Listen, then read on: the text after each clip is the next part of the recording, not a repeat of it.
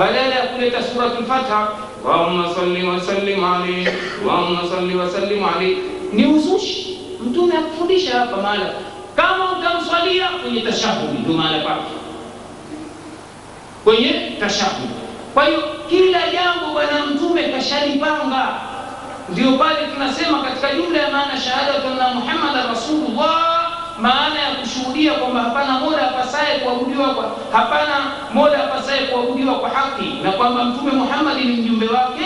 Wanachuoni wanasema maana kwamba hapana em, em, hakuna ila Muhammad ni mjumbe wake, maana yake wanasema taatuhu fima amra, ni kumtii aliyoyaamrisha bwana mtume, wa tasdiquhu fima akhbara, na kumwamini kwa yale yote aliyoyaeleza hadithi zake, suna yake, Qur'an.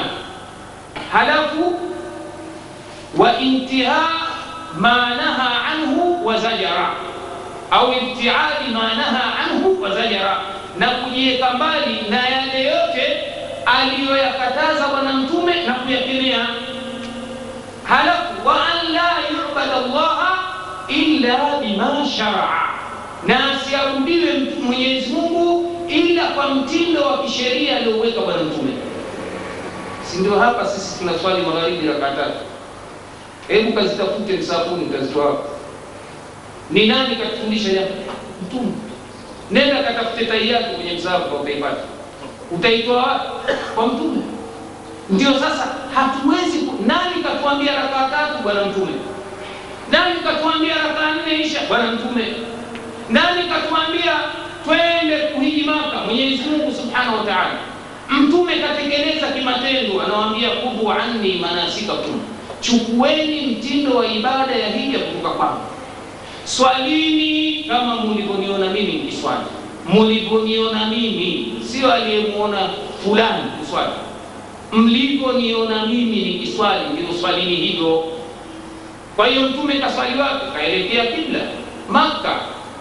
Wewe ukiswali huku kusini hivi sasa tulipo upande wa nyuma ya msikiti, swala yako haikubaliwi.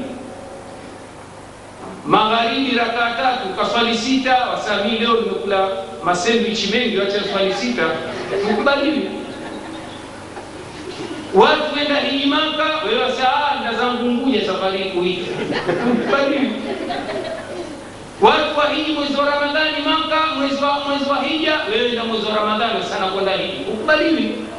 Kwa hiyo ndio pale twarudi kwenye utangulizi wa darsa, amalun salih, ndugu yangu, ni lile linalofanywa kwa ajili ya Allah na lile lililofanywa kwa muwafaka wa aliyotuletea Bwana Mtume, sio unayoyafanya wewe nafsi yako, kwa sababu yeye ndiye aliyetufundisha dini kila jambo wanachuoni wanasema la dini lazima liwe na dalili, na dalili iwe ni Qur'ani na sunna ya Bwana Mtume.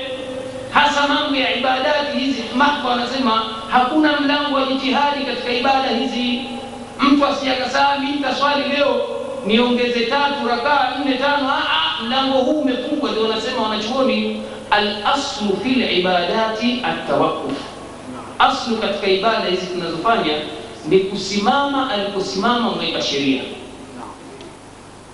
Tusiswali ila alivyoswali yeye, tusifunge ila alivyofunga yeye, tusihiji ila alivyohiji yeye, tusi tusimswalie mtume ila alivyoswali yeye. Kaswali vipi? Tuulizane, tutaona aliyoyafanya yamenukuliwa na masahaba, yametufikia sisi. Kwa hiyo wasia wangu, ndugu zangu, elimu, na haya nimeyazungumza katika msikiti suna juzi jana na kila siku nayazungumza elimu ndiye mkombozi wa kweli wa Uislamu.